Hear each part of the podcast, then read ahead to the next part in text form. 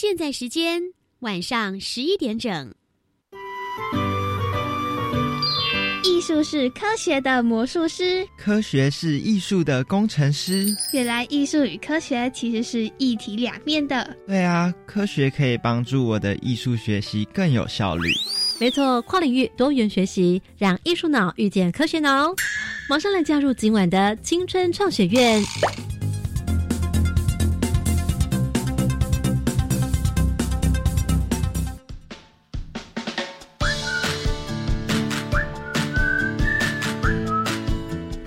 Hello，同学们，欢迎再次收听国立教育广播电台青春创学院，我是端端。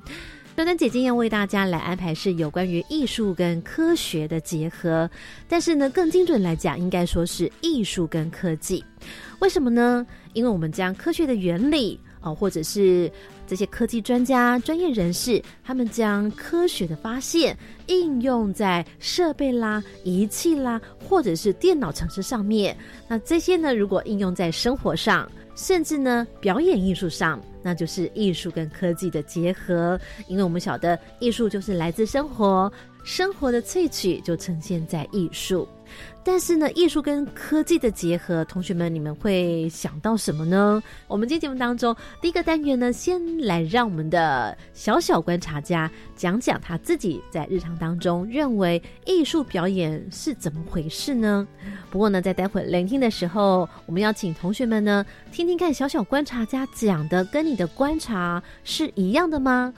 好，我们就来聆听我们今天的小小观察家，他怎么样来想到他日常当中所观察到的艺术跟科技呢？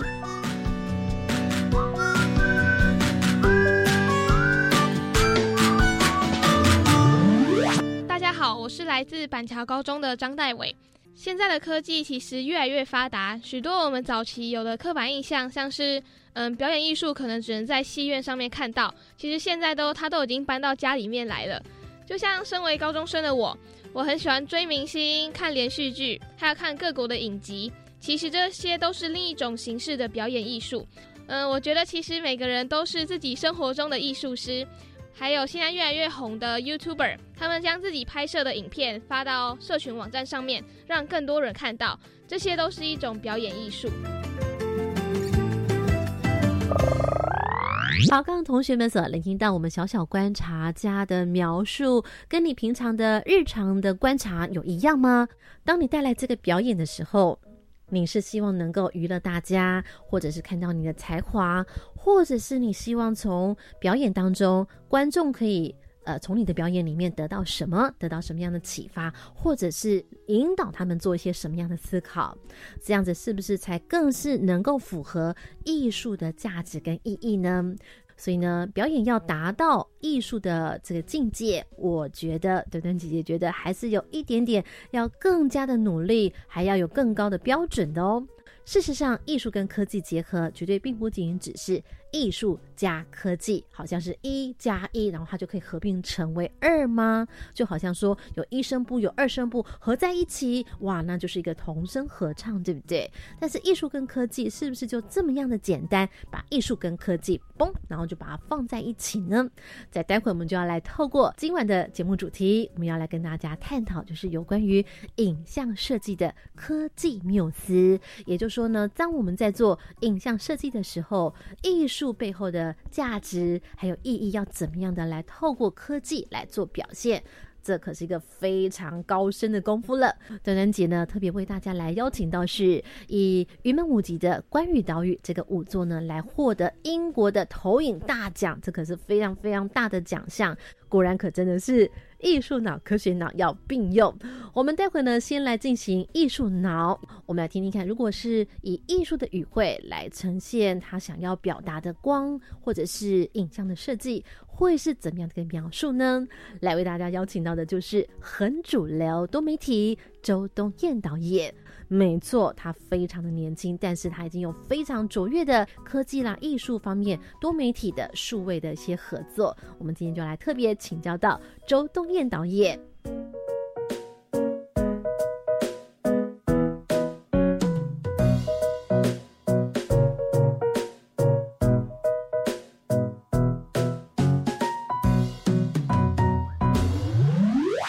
来进行是艺术脑，有请本集艺术脑大师。回到青春创学月，您现在所收听的是教育广播电台，我是端端。故事当中特别来邀请到是很主流多媒体周冬燕导演。Hello，端端你好，大家好。对你来说，平常的日常可能会有哪一些必须要常常做的事情？比方说，可能像声乐家，可能要先开嗓啊。那可能对于演奏家来说，每天就要做音阶啊、爬音的练习，虽然是非常非常很基本、很 basic 的东西，可是对他们来说，其实是分外的重要的。那不晓得说，以视觉影像设计来说，有你们的日常吗？嗯，当然有，但我觉得感觉上会跟一般大众蛮像的，或者是跟现在的青少年可能都很，就不论什么年纪啦，其实我们就是划手机嘛，嗯划手机，呃，上网，呃，用电脑。朋友当中就有很多分享了很多有趣的译文资源，那我觉得嗯或许手机可能比较狭隘，其实就是张开眼睛跟张开五五官去感觉吧。嗯对，虽然说我现在的日常其实有的时候有一点点被工作占满了，嗯对，就是因为我们既有公司想要拍影片、纪录片的东西，然后也有嗯创作做影像啊、剧场的结合，所以其实呃工作量是蛮大的。但我觉得最重要的日常可能不一定是练嗓，但是是练眼睛，跟知道这个世界新的东西在哪里，跟那些新的东西它的原本是从哪里出来的。其实我觉得有的时候有会蛮有那种天底下没有新鲜事的。其实很多创作、很多科技，它其实都是有很长的脉络的这样子。所以有的时候除了看新东西之外，对我来讲，有时候也真的是静下来看小说，然后看一些文学作品，这是最近自己在练习的。因为其实一路上从研究所毕业啊，开始创作啊，然后一个接一个的案子在不断剧场里面来来回，其实很难静下来看书。所以我现在除了大量看手机上面的新资讯之外，其实另外一部分就是学着放下它看书。但是如果说，因为现在日新月异，科技一直不断的在变化，那常常会有不要说载体不断的改变，后面使用的途径啦，可能利用的一些设备啦，也是都不断的在改变。那导演，你本身过去是学科技跟资讯上面有有一些接触吗？还是做了导演的工作之后才开始要很大量的接触这样？嗯，我其实本身是喜欢很很老很质朴的东西。我我是念呃北艺大戏剧系的，嗯所以我们就是在黑盒子，我们就在黑地板上面趴呀、睡呀、动啊、嗯演戏呀、玩闹啊，然后排练啊，所以是很原原始的从人的情感的。像我觉得我在看所谓新东西的时候，其实更在乎的是它的脉络，它为什么让大家觉得有兴趣？除了它漂亮或者它很很恐怖或很怎么之外，嗯呃，我觉得其实就真的回到老话一句，就是科技来自于人性嘛。其实很多时候是我们的眼球受到什么东西的吸引，受到光的吸引或什么的。所以，嗯即便我自己好像有的时候用了一些新科技，可是我都是想要回到很传统的呃叙事跟情感的脉络里面去找东西。好比以前我跟舒毅做了一个早期的作品，叫做《空的记忆》。那个东西呢，就是就是在大家智慧型手机几乎都还没有拿热，就是大概才前第一支智慧型手机的时代，我们就开始玩环境的动态影像。那动态影像其实大部分都是科学家做一些都市啊或者自然景观的感测，那个时候的环境摄影机。可是我们就拿它来做舞蹈影像的拍摄，那拍出来的东西呢，就是都会变形，然后。会有很奇妙的一种戏剧张力，里面就会拍出很多我们传统摄影机拍不出来的东西。比方它的，它因为它的广角的镜头，它就会有很多变形。所以，我们一方面要理解它科技如何去拍摄、捕捉下来，跟转档成我们一般的载体可以看的呃画面之外，另外一方面是它告诉了我们什么。我们的人在这样的影像画面里面，当人以前我们学的传统电影语可能有 close up。有所谓的特写，可是，在这样的环境的世界里面是没有什么特写的，嗯。所以，嗯、那里面的关系对我来讲，就是探索那那里面比较新的语言，可是却用一个很古典的一个电影的情境去理解它，对我来讲是很很好玩的，对啊。其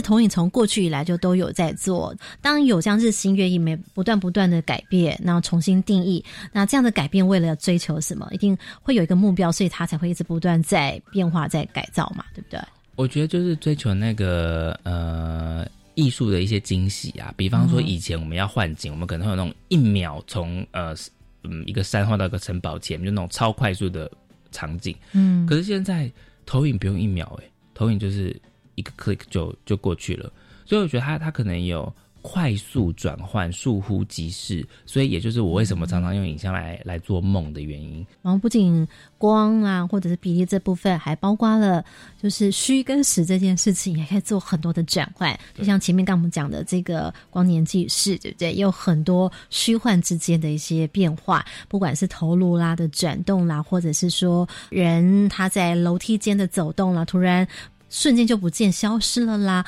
或者是呢这些呃家具啦突然动起来之后，然后怎么样的转动，又或者是这收集眼泪的瓶子，它是怎么样从点又变成具体的一个好像有实体的感觉？这部分可以来帮我们小描述一下。当作为一个视觉影像设计的时候，我们晓得这样的技术，但是你怎么样去掌握那个美感呢？嗯，让他觉得看起来还是哇好看的。我觉得就是有一群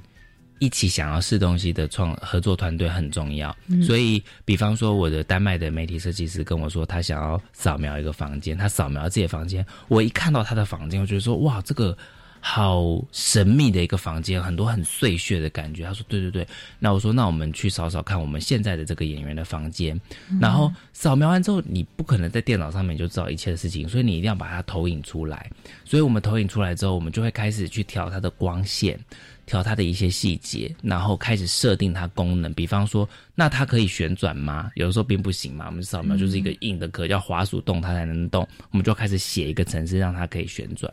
然后演员在台上，他们在台上啊，在这种浮空投影的舞台，他们是看不到影像的。嗯，所以他们其实是需要非常像是。魔术师一样的去想象，说这里有一个灯泡，那里有一张床，然后他们，我觉得就是不可思议啦。他们心里先相信了，所以我觉得人还是那种很本质、很本能的东西，嗯，感觉、感动。好比某个影像出现是一个爸爸的背影，其实他在台上或许看不到爸爸的背影，可是他心里要讲出，他心里要真的觉得他看到了，我的影像才会有效果。我觉得所有的科技，如果都是贴着这些故事、贴着人、贴着这些感情做的，它就不会是像刚刚提到的是拆开的。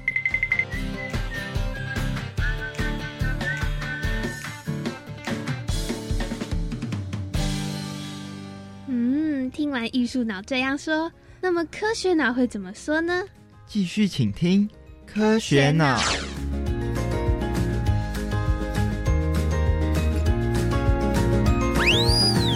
那我们可不可以这回请导演来帮我们补充一下一个小知识，就是到底浮空投影这个技术到底是一个怎么样的技术呢？因为好像在大陆还有一些不同的称呼啊，什么这样称法？对对对对，其实我觉得就是在那个就是讲中文的世界里面呢，其实蛮多有不同的说法。其实这个我倒也不是专家，比方我知道大陆好像会讲全息投影等等的。全息投影、哦，对对对，嗯嗯呃，但是浮空投影基本上我们这次啊，我比较熟的叫是丹麦的，他创作出来这个四 D box 这个东西，它的所谓四 D 呢，就是一个存在我们三 D 空间之外的另外一个象限，称为影像。而这个影像呢，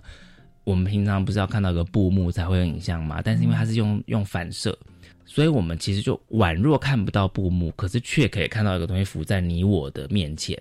这个东西我们最常出现的例子，其实大家都看过，就是我们在开车的时候，前面的挡风玻璃不是有时候我们手机放在前面，手机会浮在那个挡风玻璃上面吗？因为反射，因为反射，所以其实我们就完全在做一模一样的事情。我们把投影投到地板上，然后有一个非常高级、高反射的一个透明薄膜，让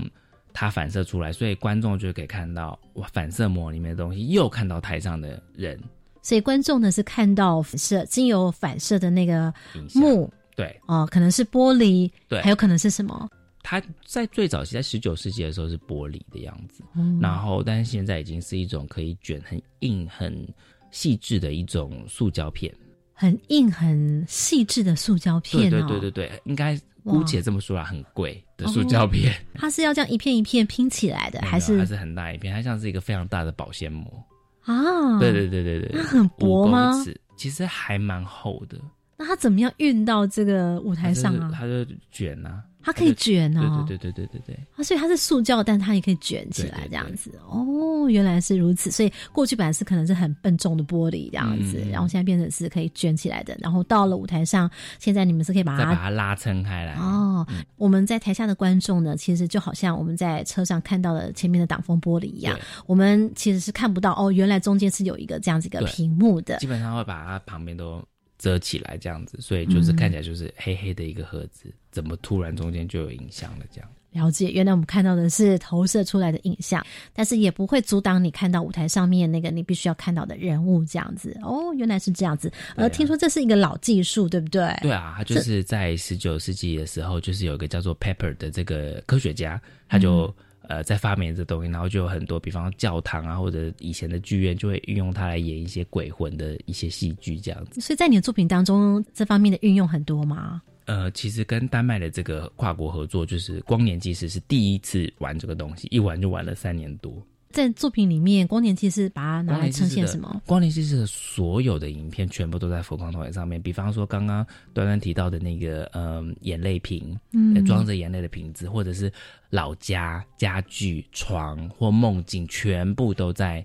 这个浮空投影上面。可以就是去搜寻光年纪事，就 YouTube 上面就可以看到一些呃相关的东西，或者是跟佑家的合作，其实也都是浮空投影。眼泪的那个瓶子怎么样做？浮空的投影的啊，它就是投影哎，它就是投影，and 被反反射出来了，对对对。了解，然后还包括人或坐或躺这样子漂浮的过程，事实上都是演员他其实可能是躺在地上的，对不对？然后来做翻滚的动作，可是我们却看起来在荧幕上好像飞起来了或站起来这样子。对对对，哇，非常的有趣。好，我们再待会呢继续要来请周导演来跟我们分享有关于感测这件事情。应该大家在艺术科技的连接当中也常常看到这个关键字眼。那么就导演来说的话，他会是怎么样的处理，以及么样的一个结合是可以让我们联想？对，这就是跟感测有关系呢。马上回来。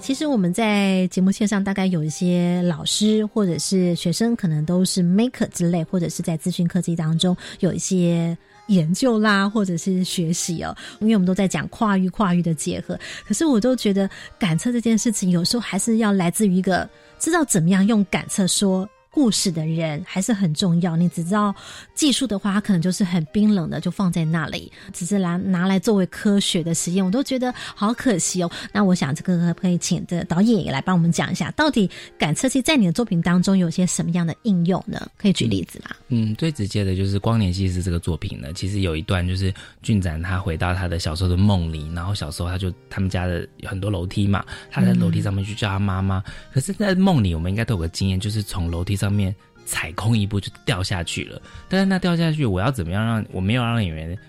跌下去嘛？所以我就是用感测，即使用 Kinect 去感测俊展，那我们就拍出一个三 D 的俊展，然后三 D 俊展就可以腾空飞跃，并且爆炸开来，像梦里面梦一样。然后再度下一秒光在亮的时候，俊展就已经站在地上了。所以就是有点创造一个小小的 trick 这样子，嗯，对。然后里面三 D 的扫描感测，其实。还有一个很大的一个部分，就是一段舞蹈。他们身上，他们在宇宙之间，在梦里面相遇的时候，他们身上是有很多彩色斑斓的光点，从他们身上里面呃散发出来，这样子。对，嗯，所以就是一个比较舞蹈与光影的结合，这样子。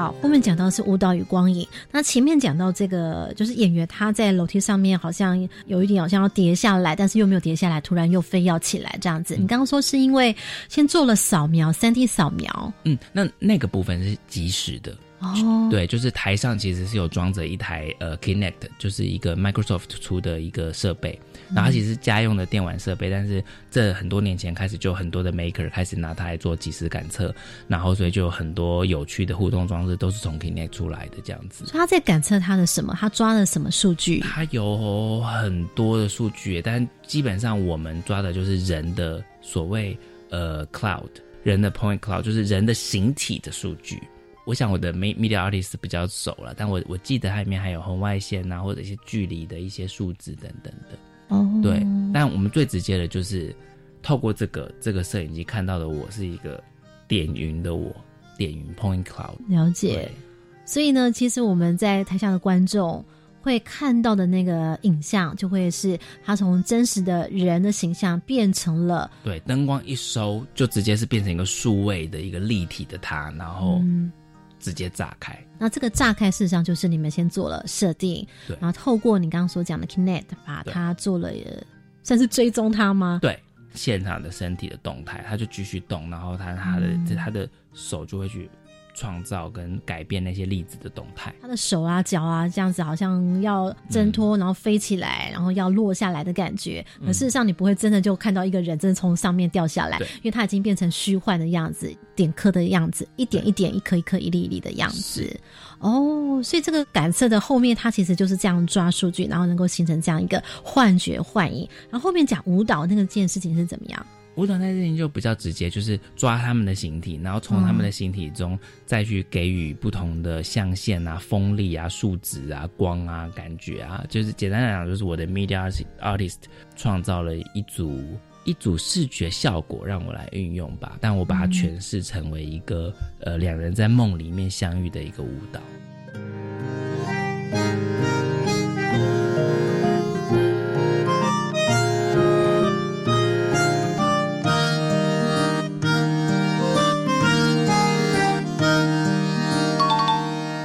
灵光感应盒，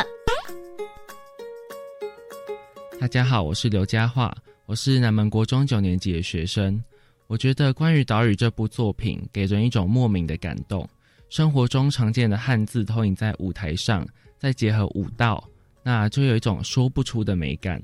那里面最让我惊艳的是舞者全心全意的投入，好像就连自己都是文字的一部分，在舞台上尽情的表演。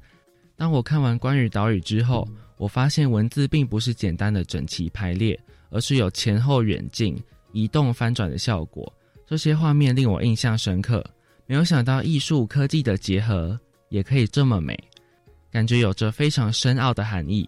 我很想知道为什么会有这样的呈现和想法。接下来，周冬燕导演将和我们一起分享他在云门关于岛屿中如何处理影像。以及如何跟随林怀民老师对科技艺术的想法。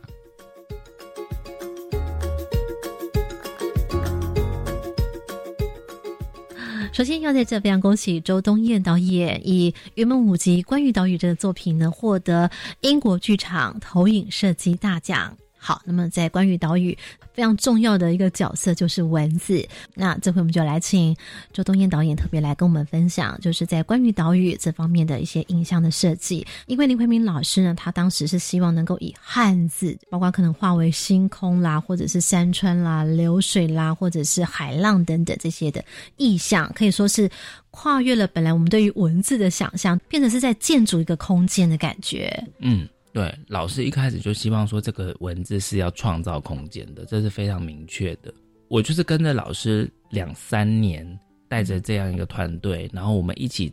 有的时候就是做了很多素的东西。老师也不一定已经说舞蹈要什么，那就是我们就先从影像开始出发，嗯，然后看很多 reference，然后听老师讲故事，然后老师也找王行公老师来跟我们讲一些字的演变啊，比方说什么时候开始有印刷体。最早期可能在清代什么才开始这样有的，可能他以前都是用在公部门的文件或地契啊、公告啊等等的，所以一开始是有很有威严的。某一些东西的比例为什么会那么的扁？是因为那时候跟着木头的纹路刻啊或什么的，所以这些东西并不一定会真的出现在台上。是他要你们回追到很源头、很源头。对对对，就是我我们可以去。理解到文字，我们现在每天都习以为常，我们都呃按个 print，它就 print 出来了，我们就打字啊，打在电脑上、手机上面。可是其实以前得到一一个一个印刷稿，可能不是那么容易的。对对对，我我们甚至在挑字型，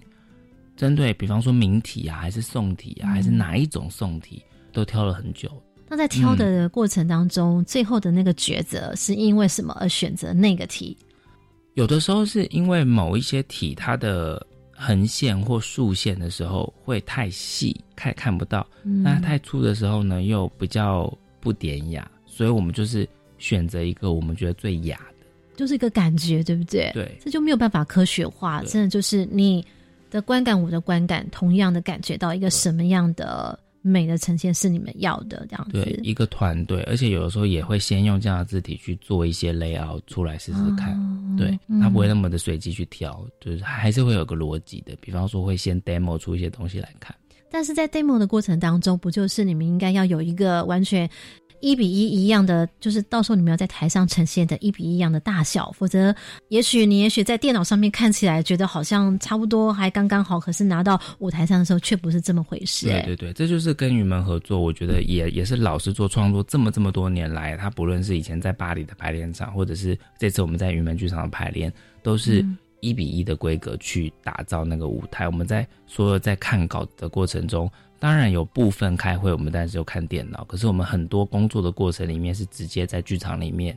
投影出来看，甚至是连灯光都已都要先打出来看说。灯光会洗掉影像多多少，影像哪里要再浓一点或淡一点。灯光会洗掉影像多多少？对对对，意思是指说，因为灯光打出来的时候，就是影像灯跟投影本身是相斥的嘛，可以这么说，灯越亮，投影就会越雾啊，看不清楚。所以我们就是两个人两两者的平衡跟光的角度都有很多的测试。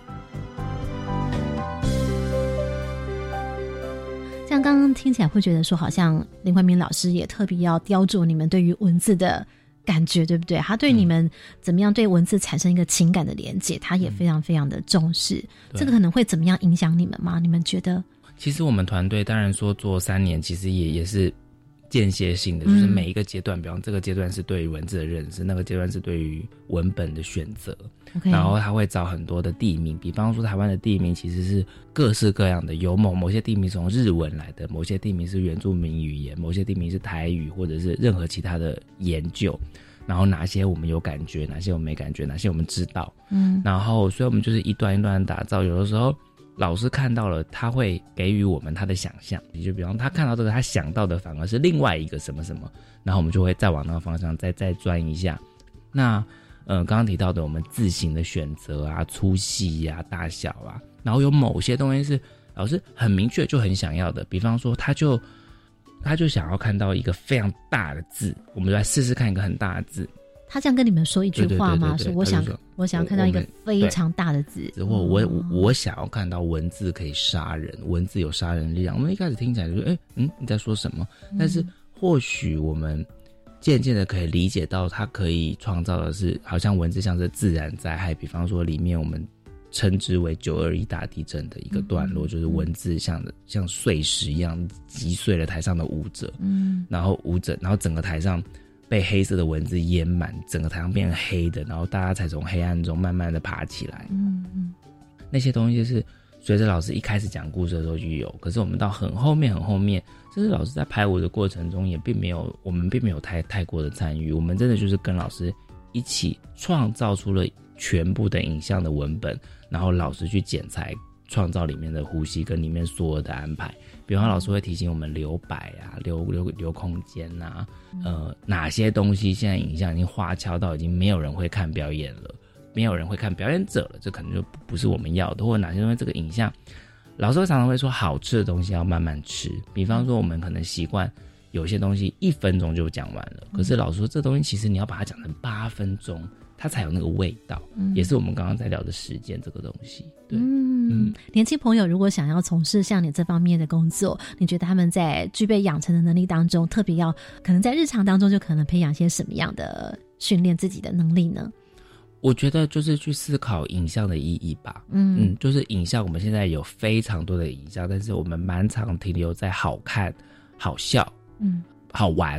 但是我们有没有办法再创造出一些想象的感觉？好比我跟呃林老师工作，我觉得他在他对我们的影像有很多很多的想象力，因为他看的东西够多，所以我觉得我自己也也在尽量让自己多涉略多一点东西，跟踏出一些自己比较不会认知的东西，这样。了解，非常感谢周东燕导演特别来到我们的节目当中，感谢周导演。谢谢。别忘了每个礼拜一晚上，端端的青春创学院等着大家，拜拜。听完节目马上搜寻粉丝团端端主持人，下周同一时间准时收听青春创学院。